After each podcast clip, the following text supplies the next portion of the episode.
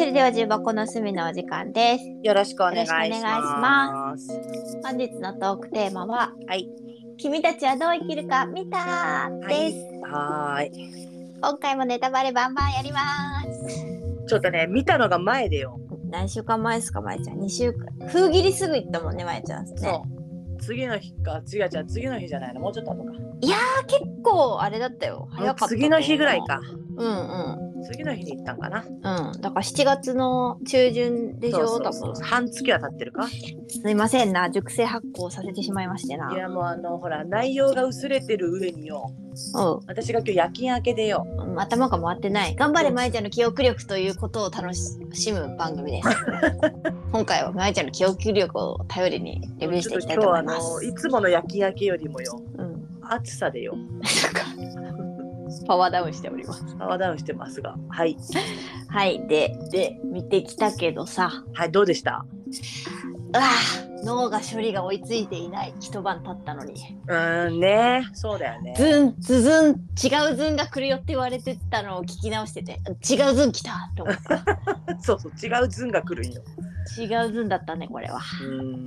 なんかさ、一緒にさ、専門学校時代の友達と見に行ってたんだけどさ、うなんか結構専門学校デザイン学校だったから、ん。ジブリの新作出るためにみんなで鑑賞して結構レビューし合うみたいな文化だったのよ。はいはいはいはい。でさなんかそこから卒業してもうさ20年近く経つわけですよ。はいはい。したらよなんか私すごい人間として汚くなったんじゃないかっていう気持ちになっちゃったよ。いやそのねそのまあちょっとネタバレしますがある男の子がちょっと不思議な国を冒険して帰ってくるみたいなのが大,、ま、大筋よね。すごいざっくり言ったけど。うん。めちゃくちゃざっくり言ったけど。で、まあ戦時、戦争中の日本のうん。男の子が、ちょっとね、端に別れたお母さんがいて、うん。お父さんはもう速攻お母さんにそっくりの人とが5歳に妹でしょ？そう。ででそのめっちゃそっくりって何なんと思ってたら後からねお母さんの実の妹と再婚するみたいなはいはいはいことが分かっていきもうなんか最初の方とか結構複雑そうな顔をずっとしてんだよね男の子が。はい。お母さんがの病院が火事で焼けるところから始まってみたいな感じだったからさ、でなんかその 見た最初の時のさ議論の争点になったのがさ、悪意についてだったわけ。うん。はいはいはいはい。でまあもうかなりさ疎開してきたボンボンっていうのでさもう、うんひ疎開先の学校の男の子とかもうみんなに噂されてるみたいな描写がさもう、うん。散りばめられてておお父さんはそこで工場を運営でかい工場をねけそうそう経営していってブイブイ言わせてるみたいな感じの、あザ昭和のお父さんみたいな、はいはいはい。めっちゃパワフルな感じのねうん。お父さんの描かれ方もちょっと気持ち悪く描かれてたし でなんか多分その学校の子たちにいじめられたというかね、うん。ボコボコにされた帰り道に自分の頭を石で自傷はいはいはいして帰ってくるんだよね。ではいまあまあ怪我してなんか病病院の先生が来て縫ってもらってうん。なんか結構付きっきりで看病されるみたいな大怪我をしてしまったみたいな描写のをそのクライマックスのシーンでこれ自分の悪意ですっていうのを告白するみたいなシーンがあるんだけど、あれ悪意って言ってたっけ？悪意って言わんかったっけ？そう覚えてないんだよな。うん、でまあ悪悪い心みたいな感じのニュアンスだったと思うんだけど、うんうんうん。でなんか私あれをさその自分の行為を自称したのをどっちなんだろうって思ったよ。はいはい。どっちなんだろうが学校に行きたくないからあれをやったのか、うんもう一つの悪意がその父親のキャラクターとかさうん。もう分かっててそのなんていうの車が珍しい時時代に車で学校に乗りつけてあのみんな驚くさみたいな感じの父ちゃんのキャラクターとか絶対分かってたからうん。その自分で自傷行為してこんだけ大怪我にしたら、うん。父ちゃんが学校に殴り込んで黙らせるの分かっててやってたんじゃないかなって2つの見てて、はいあれなんで自傷したいのってしかもそれを自分の悪意だって言ったよねみたいな話した時、うん。えーみたいな真人めっちゃいいこと思っとったみたいなあ、そうあれはななんんかだ。友達はねあの友達その同級生の子たちと喧嘩したことを隠したくてうん。でしかも多分ちょっと負けたんじゃないかみたいなうん。風なことを隠したくて負けたらさなんかお父さんにさ男なのに負けやがってみたいに言われるのが嫌だったから転んで怪我したと言い切るなんかなんていうの？言い切るためにうん。自分で怪我して転んだことにしたんじゃないかって言ってて。えでもそれだったら怪我する必要ないからね。そうそうそうそうそう。だしそれだったら怪我する必要なくないって私は思ったよ。うん。でそこのもう観点でさ私の心汚れてる？みたいな感じになって。なんかその子供に対する眼差しのなんか私の邪悪さって思ってしまったよまず。いやでも子供やるでしょ。やるんでしょと思ってしまってね私は。うであの子結構聡明だからそこまで分かってやってたんじゃないかなって見えたんよ。ああお父さんともお父さんが出てくるともかくとして。うん。そうね。うん。あれは別になんかその嘘だったりとかうん友達をかばうその同級生との喧嘩でとななんなら同級生をかばかばうために絶対ないだろうと思ってたそれはないだろうな。という見方でまずそそんなに違うの？ってなってでお互いだから好きポイントが全然違ったんよ。その子はあのなんていうのインコの描写の奇妙さとかコミカルさがすごい好きだった。私インコ夢に出たわ。あのインコ怖かったよね。怖かったよ。しなんか私結構さそのなんかお互いさファンタジー小説がすごい好きな友達だったんうよ。んうんうん。でなんかあの現実世界のお屋敷をもうちょっと見せてほしかったみたいな友達とか、はいはいはい不思議な世界についてなんかスルッと入り込めた友達に対し私はいやこなんかこれって何の隠喩なんやろみたいな感じでずっと見てたんよ。はいはいはい。これって何の象徴なんだろうみたいなうんうんうん。結構宮崎節炸裂しててさ、こう死んでいる人間たちのイメージの文章とかはいはいはいはいさ結構過去の作品とかとなんか近い描写結構あってうんなんか黒い影で現れてたりとか、うんその船が遠くでこう飛んでる風景とか紅の豚のシーンとかでも似たシーンがあるんだよね。うんだからなんか宮崎駿の中でのその新象風景というかうがん。たくさん織り交ぜられているなあみたいな感じはあったから。うん。なんかあの不思議の国みたいなあのなんていうの地下の国みたいなところに行った時の風景なんかをどういうそこれは意味を含まれてるんだろうみたいな見方をすごいしちゃってたんやけどその見方が私は邪悪な心を持ってしまったのだろうかみたいな感じ になってたこれうがった大人になりたくないと思ってたのになと思いながら。だから物語そのものを追うと対して、そこ前で言ってたしね。うん、まあなんか物語としては非常に王道の冒険探というか。そうそうひねりがないというか。さ、ええ本当になんかあるちょっとなんて言うんだろう現実世界に対してなんだろうつまずいている子がうん、ひと夏の冒険を経て成長成して長するみたいなね。みたいなうん物語だったから、そうなんよね。物語自体は別になんちゃうことない。でなんかそれそれよりもなんかそのセリフだったりとかうんね。あの随所随所でねその主人公の決断であったりとか、はいはいはいなんかそういうところでこう自分自身に問われている気がする映画ではあったなという。あーなるほどね。そこら辺か誰にでも起こりうる、うん。あんなさファンタジーの世界に行くわけではないけれども、うん。じゃあこういう立場に立った時に自分ならどうなんだろうっていうのをうん、常になんかこう問われていて。私もさそこもさすごいさ心が汚い見方しちゃったんだよな。どういうこと？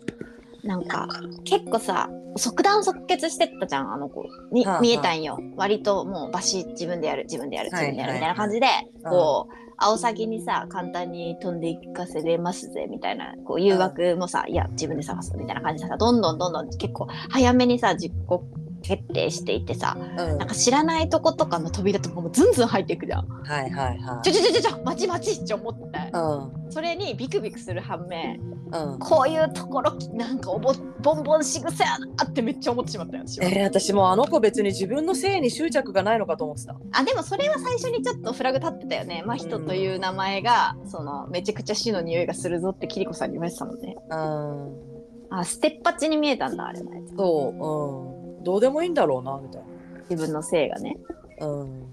そう私あれ本当に危険な目に遭ってないからこんなこんな軽率に取れるんじゃねえのって思っちゃったもん。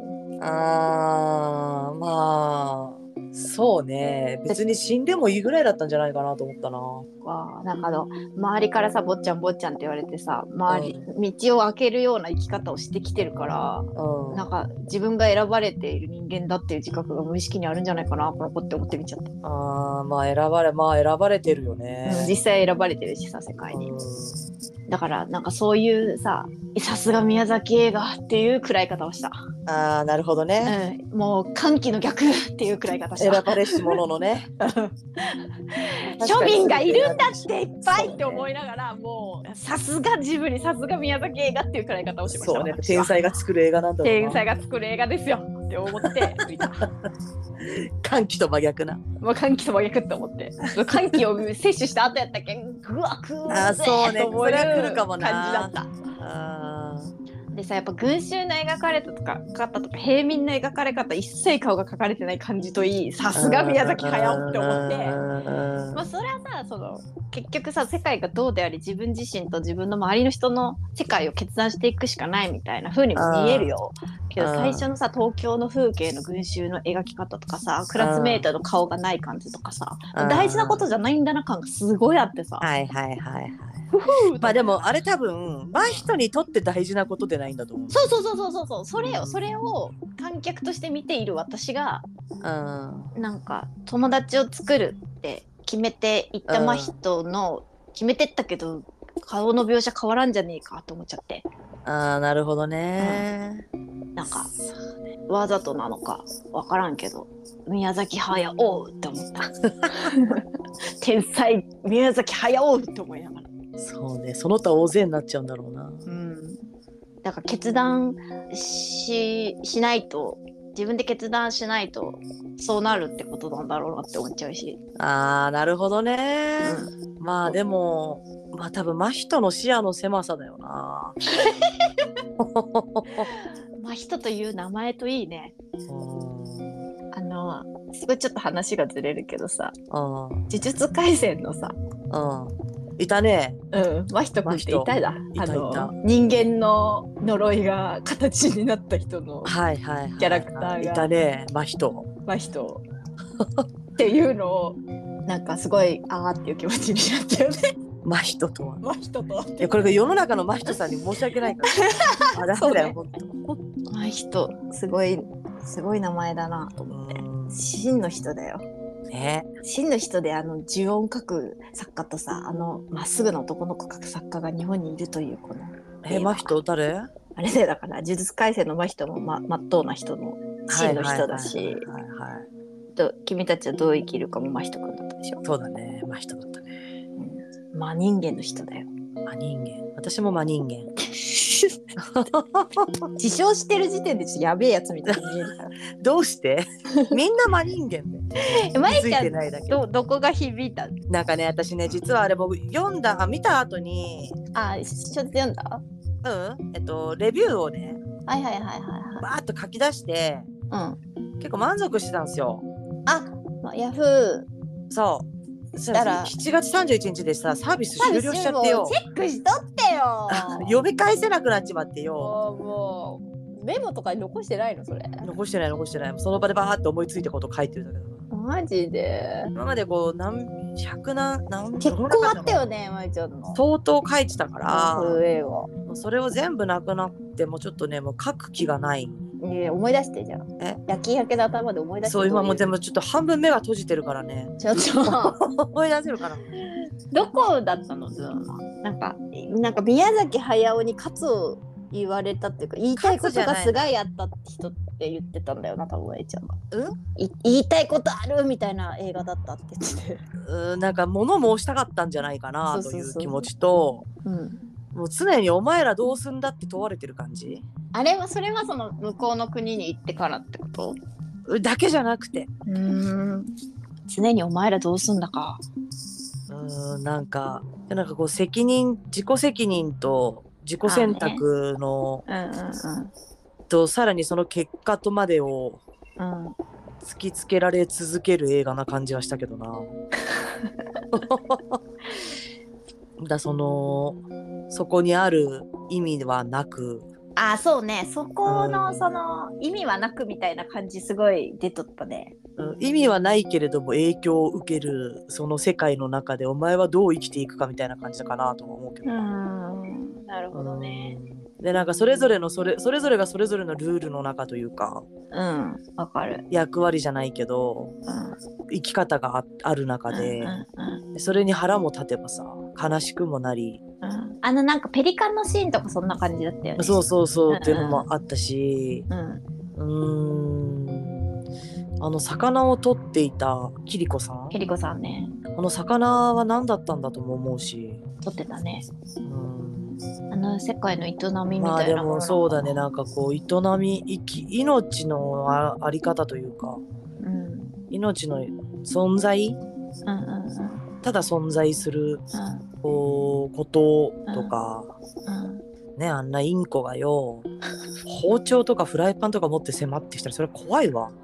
そう、あの、なんちゅうんだ、シュールな感じはすごい、わー、わーっては思う。結局さ、あれ、すごいファンタジックで不可思議な見せ方をされているだけで、うん、現代社会とあんま変わらんみたいな。そうそうそうそうあのほらインこの騎。士みたいのもいたじゃん王様ね。王様だっけあれ。なんか、うん。あの、あれ気づくやろ、あの付け方は気づかれるやろと思いながら、うん最後追いかけていくそうそうそうそう王様ね。うん。とかさうんこんな積み木でこの世界を決めるのか？みたいな感じで逆上しとったけどね、うんそんなもんみたいなの分かる気がするし。そうそんなもんなんだよね。うん、確かに、だからそんなもんの中で私たちも生きてるんだよね。うん、そうだね。から自分たちはどう生きるかなんだよなって思う。そうね。うん。確かにそんなもんと言い切ってしまう感じすごいわあそこまで。うんでもほんとそんななんだろう。うん不均衡というかさ、う均衡のないものでね、でできているうん、土台の上で生きている私たち、確かに。それでうん、ルールも何もないし正解も何もないし。理不尽はまかり通るし。ね、うん。そんな中でうん、だからさ現実は変えられないわけだ。そうだな。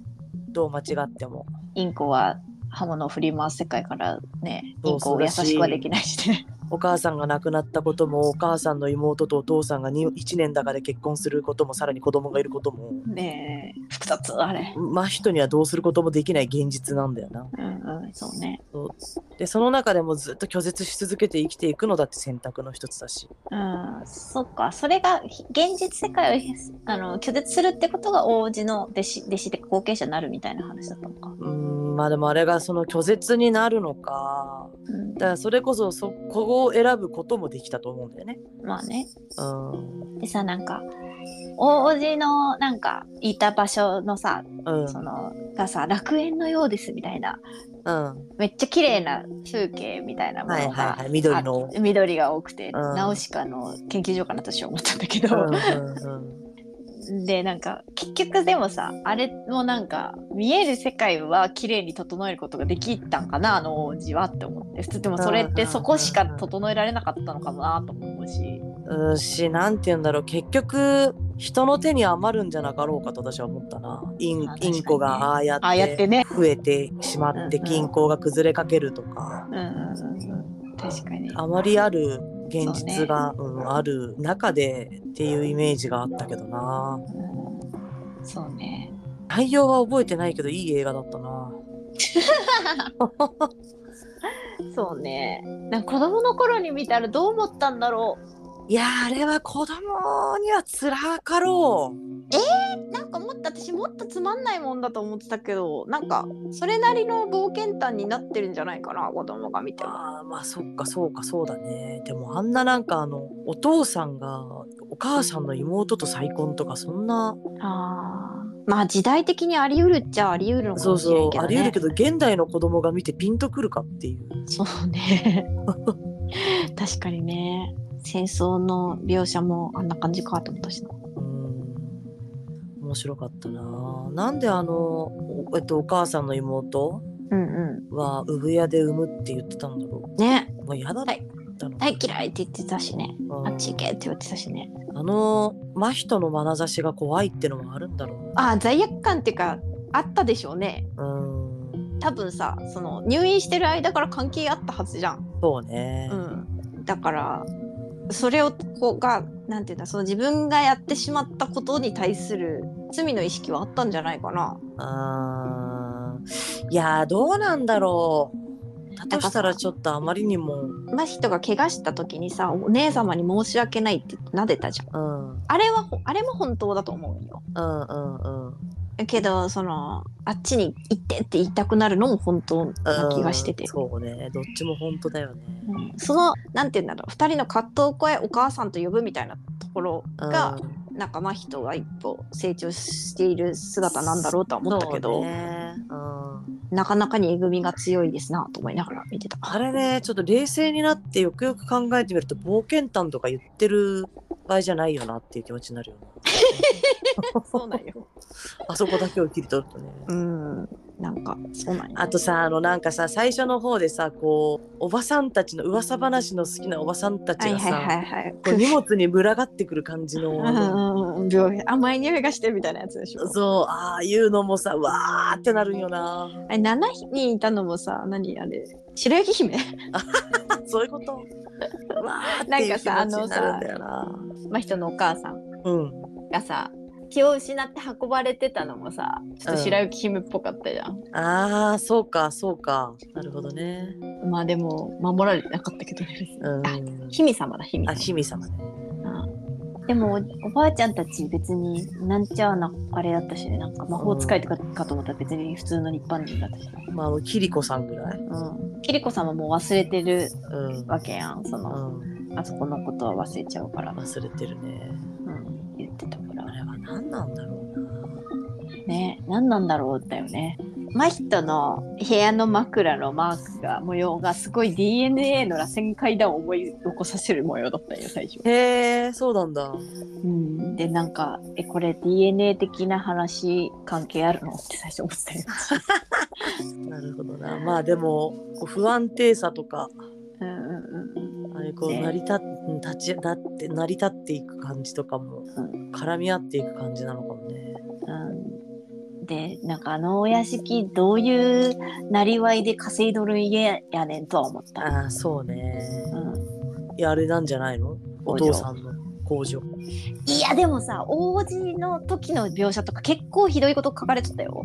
なんか隕石が落ちてきました。でそれを覆い建物で覆い隠しました。そのためにいっぱい人が死にましたっつってたんだよ。言ってたねなんかね、うんまあまあな権力者じゃない？この お家と思って。そうね。だからさその自分の欲望のためにそんだけ人殺してる家なわけよ。あそこまあ時代が時代で当然だったのかもしれないけどさ。だからあれ多分母方のお家なわけじゃん。そうなんか？だってお母さんが子供の頃に1年間あそこで行方不明になったって言ってたから、お母方のお家のその母屋なんだと思うんだけどあえ母ちゃんちもこんだけ豪邸で父ちゃん会社の経営者で、まあ、報い入りした可能性はあるが、相当なボンボンだようん、だからさ王子の時からさ金持ってたってことはさ相当よって思うわけ。そうねマジ宮崎駿ってもう OK の血筋書くみたいな気持ちになるよね。マジボンボンじ確かにそうかそうだね言われてみりゃね、ゃん。うん。なんか建設作業中にさわーみたいな感じでさ人がマジでゴミのようだみたいな崩れ方してさ わーえぐいこと書くなーと思いながら見てたよ。そうなんだよ。人結構死んでんだよなあれ。そう。宮崎駿はあっさり人殺してるからね。絵が可愛いからなんかそう思わせてないけど。まあまあ。兵とかさ、ねえ。まあまあ人死ぬよねって思って見てる。あの人すげえ軍事マニアらしいもんね。ってこと？宮崎駿ってすごい軍事。うーんマニアなんで戦争オタク軍事マニアっていうもんね。うんまあ世代も世代だしそれはあるんでしょうね。うん。であんな巨神兵なんか思いつくサイコパスよね。想像力が豊かなんだよ。姫様と真人がまっとうに強すぎてマジ私は心がムスカやったわ。目がーってなってさ戻ったらなんか火事で焼けて死んじゃうとか言われとうのにさお前が生まれてくるならいいよみたいな感じでし帰るやん。あ潔く。ね。目がーってなる。よそんなこそんなそんな潔く入れるの？潔くなるって何何なんだろう。んうひそーんと思って、うそしてなんか大体ああいう強いなんかあの女性像がさうんうん。宮崎駿のああいう女性像って言葉までうん、男言葉になるよね。き キリコさんとかなってたね。えキリコさんとかヒミ様とかさエボシとかさ。なってたね。エボシ御前とかさ。なってたね。ナウシカとかさ。なってるね。面白いよな。確かに。もうなんか心が息子やった。自分の息子性に気づいた映画やった。ダメな音だと思って見てた。君たちはどう生きるか。うん。タイトルがね。答えやね。あ答えよ。でなんかタイトルのまんまみたいな。まあまって感じほんとそう。でさなんか最後にさよ米津玄師のエンディングが流れたじゃん、うん。で私結構さ声優さんあもうあの女優さんだなあの俳優さんだなは割と気づいて全然わかんなかったえ本当まずあキムタクって思って。キムタクどれ？っていう感じだもん、お父さんお父さん。うん、菅田将暉も分かったし木村さん木村佳乃？も分かったし全あ然わからなかった日野翔平分かんなかっもうさ私直前にさたうん怪物見てたからさ。あそっかそっか。田中よし子みたいななんかさ。声がな。でさなんかうちらはさなんかラピュタとかで大きくなってるやん。うん。ナウシカラピュタで大きくなってる感じからするとさもそうね。うエンエンディングのオシャンティーさがジブリじゃねえみたいなこと言い出してそうそうそう。なんかそうなんだよ。ちょっとそれあるんだよ。あるよね。あるある。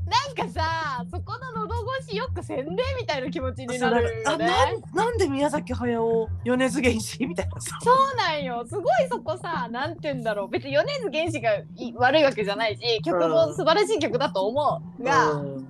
なんだろう、ね、ちょっとなんか急に現代になっちゃうんだよな。うんなんかなんかさあの昭和のさすごいさ古典の日本のなんか郷土料理食った後にさうんドルチェ出てきたみたいな。おおみたいな。おおみたいな感じ。わかる。ってなるやつおおってなって。ちょわかるめっちゃわかる。わかるわかるすごいすごい曲はね別に悪くないしいいそうんそうそうだけど私もほらもともと米津玄師はあんま聞かないからわかんないんだけど、うん、いやちょっとびっくりし冷や背中をすごいシャッてされた感じだったよわかったわかったわかるわかるそれわかる、めっちゃわかるこれ何あの昭和の感性おそらくな昭和ジブリを体感してきた感性あびっくりしたわあれ昭和のジブリと共に育ってきた感じ。そうそうそうそうびっくりした。あの地平線やろって思ってしまってさ。わかるわかるわかる。めっちゃわかる。なるなるなる。びっくりしたあれ。すごい。うわーってなんか余韻余韻がなかった。ってなったよね。わかるあれ。あれはなんでってなったな。うん。なんか宮崎さんの弟子のさ安野さんがさ、割と「新ウルトラマン」で米津使ってうん。すごい高評価を得てたんよ。あでもさ「新ウルトラマン」ではいいんだって。ーうんわかる。うん。特撮だしさ。うん。現代に近いしさ。人間出てくるしさ。アニメじゃなくてね。うん。びっくりしたもんうん最後の米津玄師びっくりしたもんびっくりしたもん。にぬーってなったわ。わかるわかるめっちゃわかる。なんかツイッター ツイッターでさその米津玄師が曲提供してたのは知ってたんだけどうん。びっくりしたなんかこうなるんだと思ってびっくりおーってなった。なんかなちょっとなんかこうミスマッチ感あるよね。あるあるある。よかった私だけじゃなくて。で友達とも言ってたからそうそうなんだよね。これ昭和ジブリのあれやろうねっつって。そうなんだよね。ちょっとでも違和感なんだよな。うんなんかそんなん言ったら細田守のさ私の好きな化け物の子はいはいはいはいはい。のエンディングがさミスチルっていうのにもうえ？ってなったの。スターティングオーバー？みたいななんかさ。じゃあそれは確かにね。うえでも私ミスチルギリギリ許容できたわ。ん、うん、悪くはなかったんだけど、うんなんか。あそういう感じ？ってなっうんうた、んうんあれなんか私商業味を感じて細田守感あるなって思った。そうね。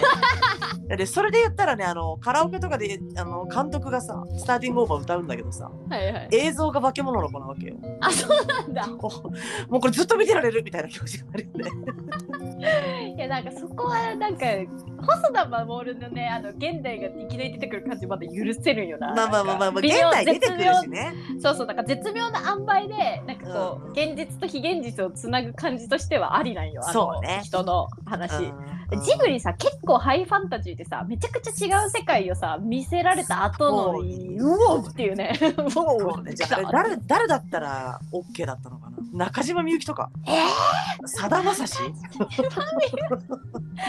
イスが違うんよなんか。で昭和かなと思って。いよだからユーミンは成立しとったやんマジでああユーユーミンで、ね。うん。久石譲のピアノでいいよって思う。そうだね。私ももう被災市場がいいよ。てかさポニョとかはさその子供が歌うみたいなので、うん。なんかのああのなんていうの崩してなかったというかうん。そのまま終わったねみたいな感じだったんだけうど、ん。びっくりしたわ。そうなの。米津玄師はちょっとびっくりしたんだよな。ね曲はなんか素敵な曲だろうなって思ったけどびっくりした。曲が悪いわけじゃないんだがほんとそうそうそう。ねアーティストびっくりするんだよな。ねき びっくりするんだよね。そうなんおおってなった。うんそうあってなるよね。うん。まあでもあれかななんか天才が現代アートしたコラージュみたいな感覚をうちらは浴びたっていうことなのかな。そうだね。そうだね。なんだろうな。ちょっと毛色が違う気がしちゃうんだけどしょうがないな。おじいちゃんの采配やから。あそうだね。そうね。まだ総じてよかった面白かったな。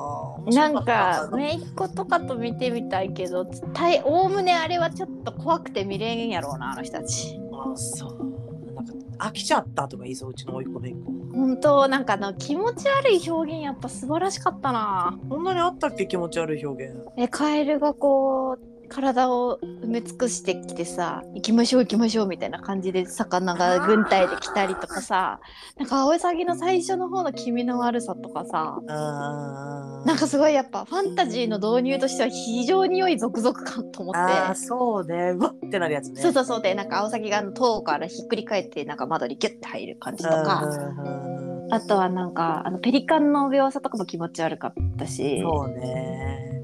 なんかあの塔の中とかもさなんか不気味だったしただあのなんだっけあの白いさ赤ちゃんの魂みたいなのいたやんうん。ふわふわした浮いていくやつ。うんこだま小玉みたいなやつ。うん。隅っこぐらいかなとは思ったけどキャラで。キャラデザこれでいいの？これ本当にこのキャラデザでよかったとは思ったけど。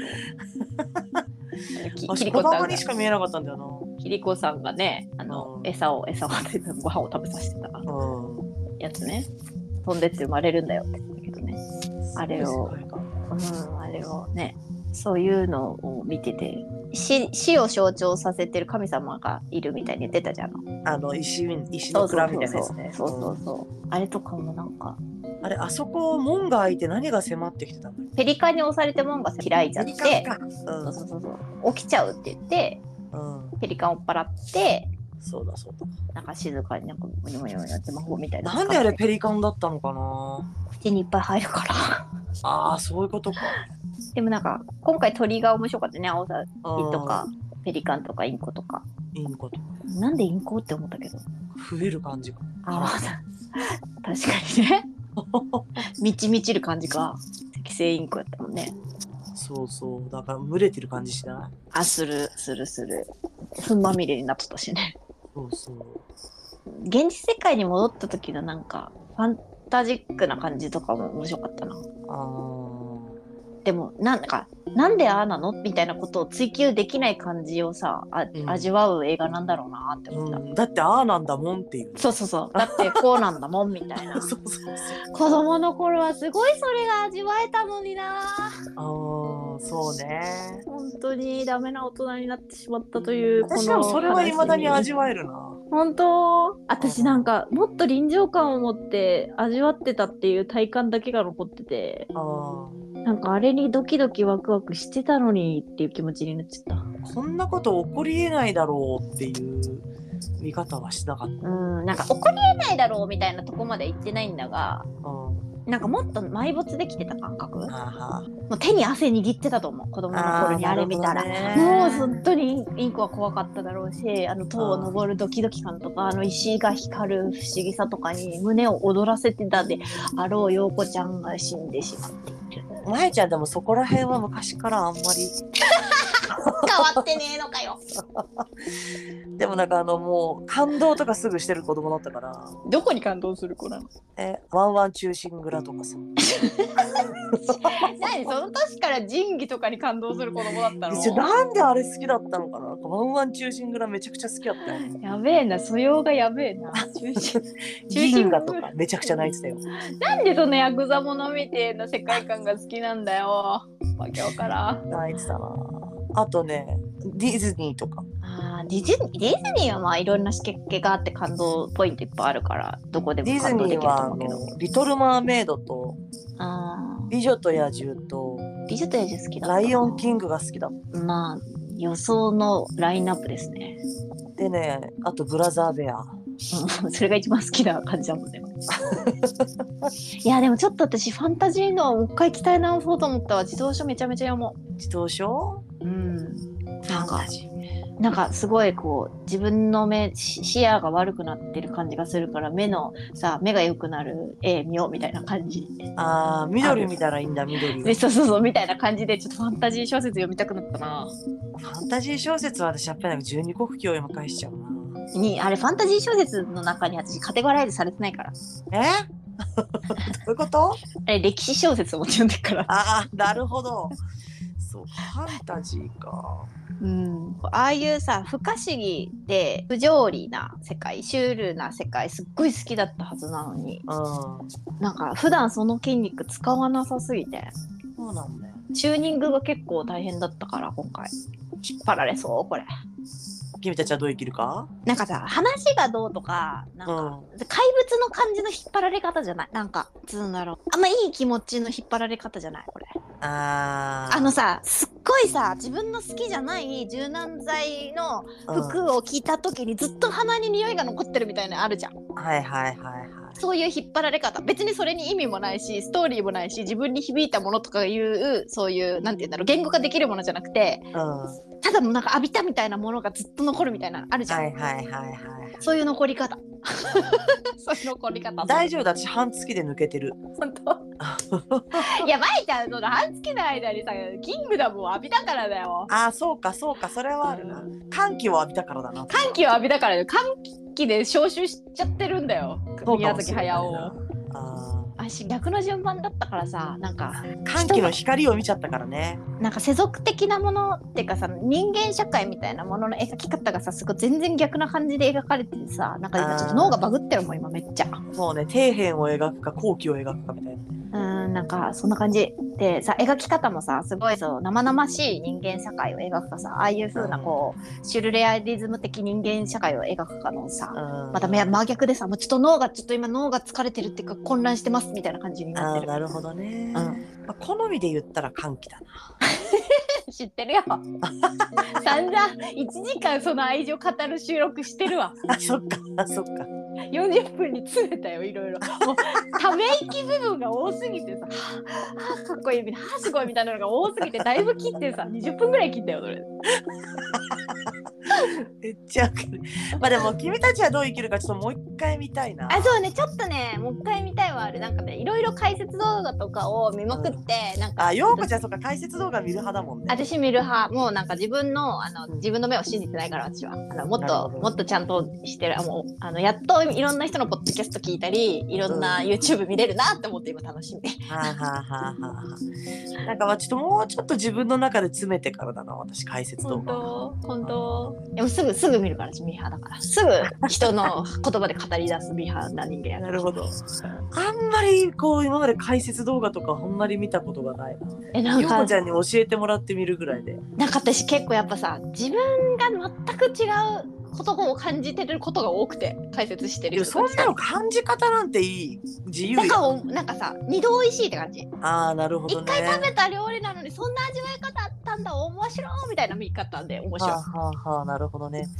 なん。かこういう見方をしてる人たちいるけどこういうのは全部間違いですとかって言ってる解説動画の人いるじゃん。うんうん、そういう人はちょっとでもいいもうその瞬間にもう消すからね。そういう人はちょっと品質性がないだけだから。だから私はおまけの夜と岡田敏夫は見ちゃうな。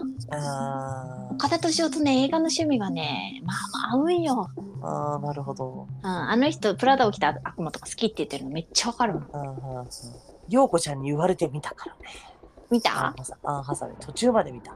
途中眠くなっちゃった ダメだ。まえちゃんにはあれは響かないって分かってた。いや可愛いなと思うよ。いやなんかねインディ・ジョーンズとか見る感じ楽しいじゃん。うん。インディ・ジョーンズすら見たことがない。ちゃんと。え嘘！見たことないんだわ。え世界にそんな人いるの？あのスター・ウォーズもちゃんと見たことないか。らマジか。ハリー・ポッターすげえ苦行のように見たから全部。えあれハリー・ポッターは全部見てない。ハリー・ポッターの小説の5巻ぐらいからもうちょっと失速しちゃって、ああ、こんなちょっとロード・オブ・ザ・リングは映画館に行ったけど、あ、ロード・オブ・ザ・リングは良かったね。見たよ。ロード・オブ・トムね。トトムの大活躍で終わる映画。あ、まあちょっとファンタジーもう一回読むわ。はーい。はい、ではでは。はい